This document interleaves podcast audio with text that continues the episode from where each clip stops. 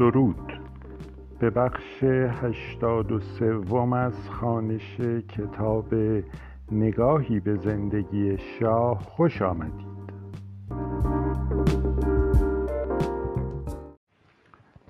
تا آنجا خواندیم که هنگامی که بالاخره شاه به تهران بازگشت او کماکان با مشکل امینی روبرو بود. دیگر می‌دانست که دیر یا زود او را از مسند صدارت برکنار خواهد کرد. تنها نکته ناروشن لحظه این برکناری و نحوه تحقق آن بود. شاه از دو راه به سوی این هدف وارد شد. از یک سو می‌دانست که تضادهای درون کابینه امینی شدت گرفته و عملا دولت را به نوعی فلج و حالت بیعملی دچار کرده است. جاطلبی ها و پرگویی های ارسنجانی روابط او را با امینی سخت تیره کرده بود. ارسنجانی حتی در جلسات کابینه هم دیگر شرکت نمی کرد. از پذیرفتن دیگر مسئولیت های مربوط به کابینه هم پرهیز می کرد. به نحوی آشکارا و بیپروا مدعی و منتقد امینی شده بود. به کرات گفته بود که نه به امینی و نه به هیچ شخصیت دیگری حق دخالت در امور اصلاحات ارزی و مسائل کشاورزی ایران را نخواهد داد. البته ارسنجانی تنها وزیر یاقی نبود. صفی اسفیا و خداداد فرمانفرمایان که در واقع از مهره های اصلی حوزه اقتصادی و برنامه ریزی کابینه بودند هر یک به دلیلی قصد استعفا داشتند. بسیاری از فنسالارهای درجه یک مملکت به ویژه از این نکته براشفتند که امینی در بهبوهه بحران اقتصادی مملکت را دو هفته ترک گفت تا مناسک حج را در مکه اجرا کند و به عنوان حاج علی به مملکت برگردد. عکس علی امینی در لباس ویژه زائران کعبه در صفحه نخست بسیاری از مطبوعات کشور چاپ شد و برای مدتها مایه و ملات مطالبی در نقد نخست وزیر شد. مجله توفیق که در آن زمان پرنفوذترین نشریه فکاهی و طنز ایران بود بارها این و دیگر جنبه های سلوک امینی را به نقدی پرطنز کشیده بود. آنچه شرایط را برای امینی هر روز بیشتر و بیشتر دشوار می کرد وضعیت بودجه کشور بود. هر روز انگار کسری بودجه بیشتر می شد در یک زمان تخمین زده شد که دولت بیش از دویست میلیون دلار کسری بودجه دارد. باید این رقم را در چارچوب حجم کل اقتصاد ایران در آن زمان بررسی کرد و در این چارچوب رقم دویست میلیون سخت جدی می نمود شاه در تلاشش برای برکناری امینی از منبعی غیرمنتظره کمکی سخت مهم دریافت کرد. کاخ سفید ادوارد میسن را که استاد هاروارد و معتمد کندی بود در ژوئن 1962 تابستان 1341 به تهران فرستاد تا از نزدیک وضعیت سیاسی و اقتصادی ایران و کیفیت رهبری علی امینی را مشاهده و ارزیابی کند. میسن در تهران وضعیت را به قایت نومید کننده یافت.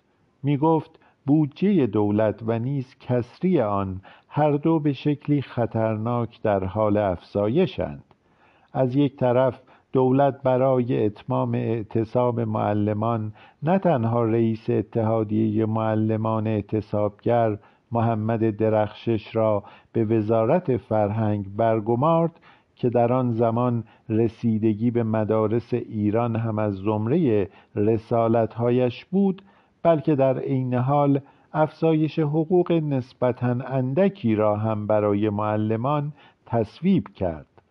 اگر مخارج دولت از این راه و راه های دیگر فزونی گرفته بود شاه هم از سوی دیگر با هر گونه کاهش بودجه نظامی مخالفت می کرد و لاجرم تصویب و تدوین بودجه بیکسری را به آرزوی دست نیافتنی بدل ساخته بود. به علاوه میسن به این نتیجه رسید که امینی بیمار و خسته است و یا نمی‌خواهد یا نمی‌تواند نظم مالی در کار دولت حاکم کند. به گمان میسن وقتی همه این عوامل را کنار هم می‌گذاریم به این نتیجه می‌رسیم که تنها شاه از قدرت و اقتدار لازم برای اتمام اصلاحات و اقدامات ضروری برخوردار است. میسن در عین حال تأکید کرد که آمریکا نباید در شرایط فعلی با پرداخت هر گونه کمکی بودجه عملیاتی دولت را از بحران وارهاند. قاعدتا میسن هم مثل بیش و کم همه سیاست بازان آن روزگار می‌دانست که بدون کمک مالی و حمایت سیاسی آمریکا امینی از کار برکنار خواهد شد. قاعدتا خوب می‌فهمید که ارزیابی سخت نومید کنندش از اوضاع در حکم تیر خلاص برای کابینه امینی بود. چند روز پس از بازگشت میسن به واشنگتن و ارائه گزارشش به جان کندی رئیس جمهور بیدرنگ نامه خصوصی به شاه نوشت و از بحرانی تر شدن وضعیت اقتصادی ایران ابراز نگرانی شخصی کرد. در ادامه نوشت که هنگامی که شاه به واشنگتن آمد و ما دیدارهای کاملا دوستانه ای داشتیم در آن جلسات توافق کردیم که رشد سریع اقتصادی بهترین راه رسیدن به آینده درخشان برای ایران است. در واقع آنچه میسن در دیدارش از تهران دریافت شاه از چند ماه پیش نیک می‌دانست.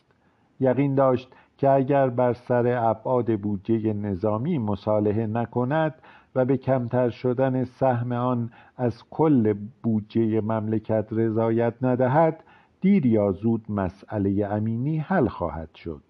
نامه کندی هم در واقع به تلویح و اشاره از شاه می‌خواست که به کمتر کردن بودجه نظامی تن در دهد.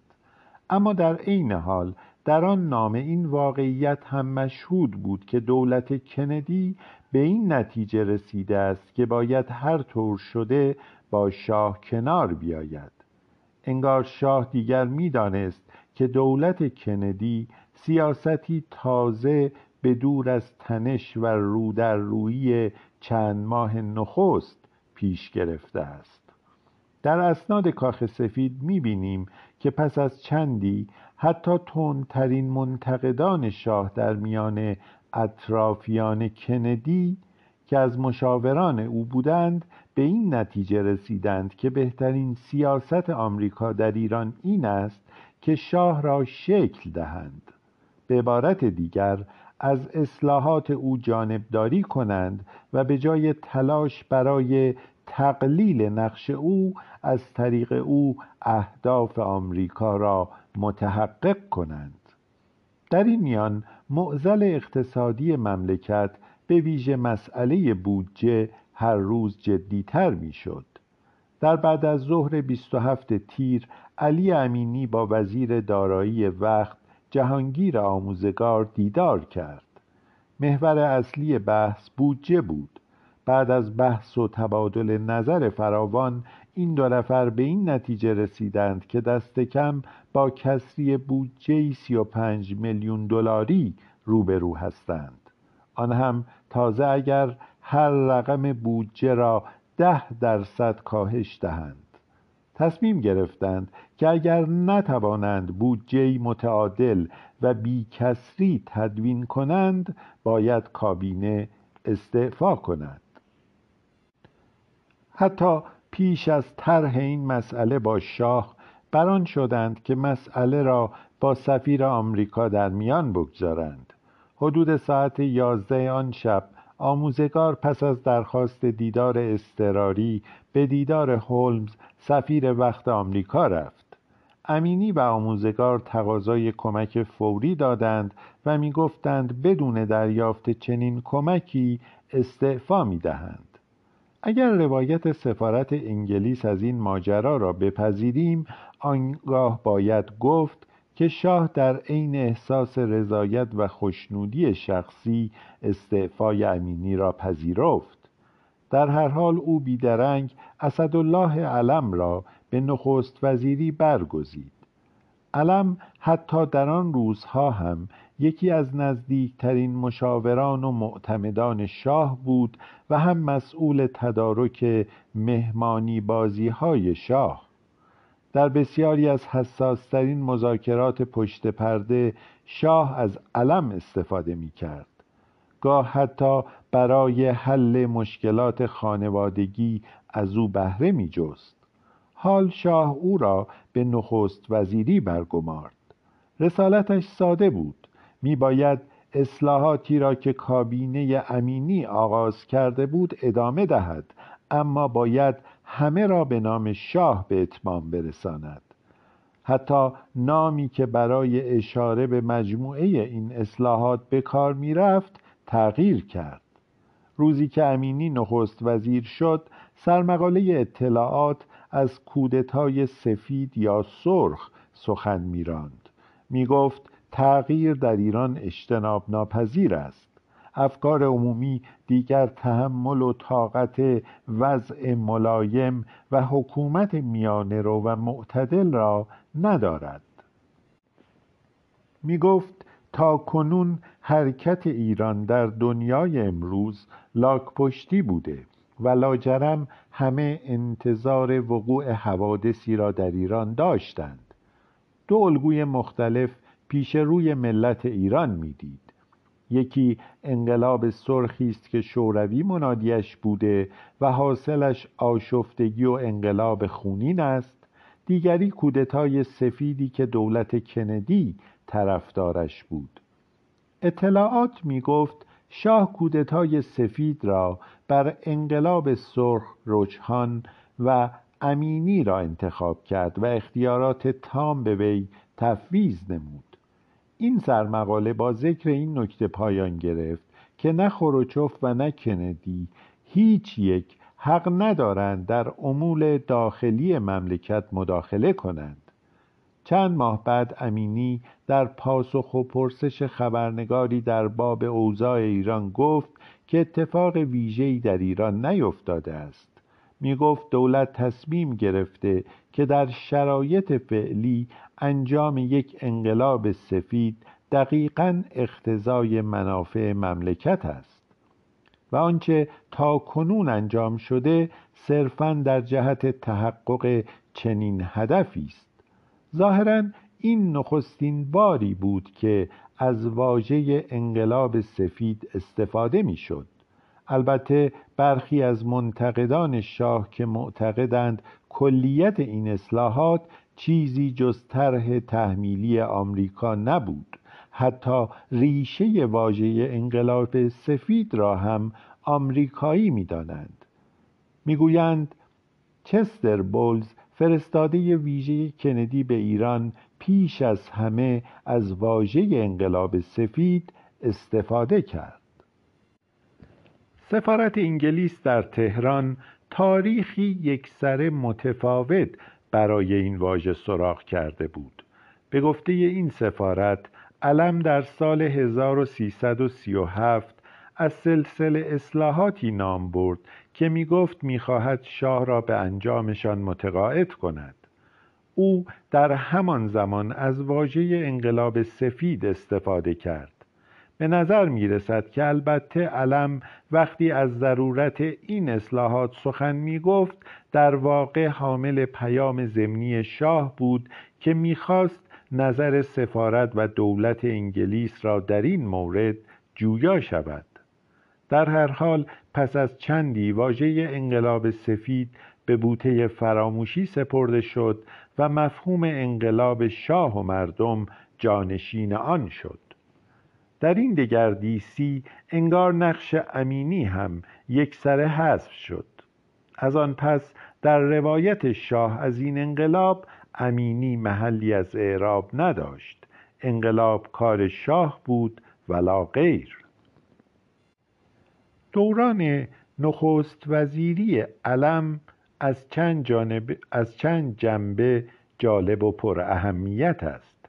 وقتی انتصاب او به این مقام نخست اعلام شد بسیاری از های غربی در تهران بر این گمان بودند که او صرفاً ابزاری در دست شاه و سخنگوی او خواهد بود. به گفته سفارت آمریکا انتصاب علم نزدیکترین حالت به اعمال قدرت مستقیم از طرف شاه است. علم خدمتکاری مطیع شاه است. هیچ کس حتی گمان ندارد که او به عنوان نخست وزیر حتی از کوچکترین استقلال عملی برخوردار خواهد بود.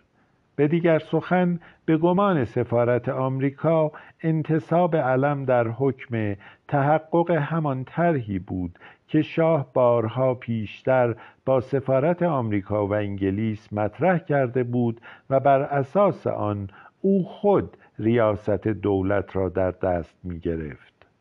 سفارت آمریکا در عین حال تفسیری دیگر هم از سرشت کابینه علم ارائه می کرد. می گفت بسیاری از اعضای کابینه از جمله خود علم از پیش ارتباطاتی با انگلیس ها داشتند و حتی چه بسا که تحت نفوذ انگلیس ها بودند.